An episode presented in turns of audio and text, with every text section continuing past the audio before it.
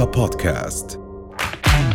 أهلا وسهلا فيكم برؤيا بودكاست ترند. كل إشي بتحتاجوا تعرفوه عن آخر أخبار النجوم والمشاهير وأهم ترند صدر لهذا الأسبوع. هند القحطاني تفاجئ متابعينها بارتداء الحجاب. رهف القحطاني تطلب يد أبو جركل أمام الملأ. أصحاب ولا أعز بيتصدر الترند في السعودية.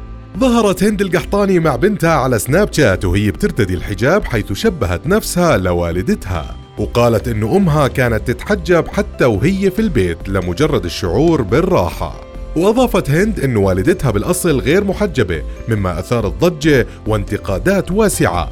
ومنهم من دعا لهند وبنتها ووالدتها بالهداية. وبعد هذا الفيديو داول المغردون فيديو هند القحطاني وسط انتقادات واسعة ومنهم من دعا لهند وبنتها ووالدتها بالهداية حيث قالت إحدى المغردات حلو عليها الحجاب الله يهديها يا رب. وانتقدت أخرى قالت على أساس ما كانت تعرف شكلها بالحجاب قبل شكل المشاهدات نزلت فنبغى نرفعها. ومن جهة أخرى أثارت رهف القحطاني الجدل على ال social media بعد تجاوزها الأدب وعدم التزامها بآداب الحياء حسب ما وصفها الجمهور بعد ما طلبت الزواج منه في بث مباشر على تيك توك. ومما أثار الغضب أكثر هو تحديدها لموعد الرؤية الشرعية الشيء اللي استهجنوه البعض واعتبروها بتستغل أبو جركل لزيادة المشاهدات.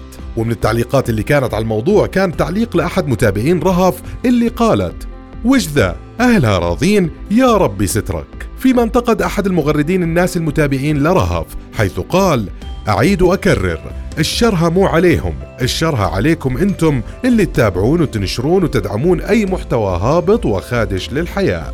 هذا وكانت رهف القحطاني أثارت الجدل سابقا بعد ما نشرت إنها طلبت من أخوها يترك وظيفته لأنه شقيق وذنكها ما يشتغل عند أحد وقالت إنه الأفضل يشتغل معها بدل ما يتعرض للإهانة من أحد. وأخيرا تصدر هاشتاج أصحاب ولا أعز لترند الأول على تويتر في السعودية حيث اجتمعت الآراء حول جرأة الطرح في الفيلم وتعارضه مع العادات والتقاليد خصوصا الألفاظ الجريئة والإيحاءات الجنسية والنكات. رافقه مشهد جريء للفنانة منى زكي اللي تعرضت لانتقادات واسعة بسببه. وانتقد عدد من الفنانين الضجة والانتقادات المثارة على العمل فمثلا عبرت الفنانة أليسا عن إعجابها بالفيلم واستنكارها لردة الفعل فكتبت ليش عم نرجع لورا بدل ما نتقدم بمنطق التقبل والحرية؟ حاج نتخبى. بالنهاية اللي مش موافق ما يحضر. المنصة منا إلزامية والفيلم متوفر لمن يريد وما عم ينفرض على كل الناس. أنا شخصيا كتير حبيته. وهاي كانت أهم أخبارنا بحلقة اليوم. تابعونا الحلقة الجاي. رؤيا بودكاست.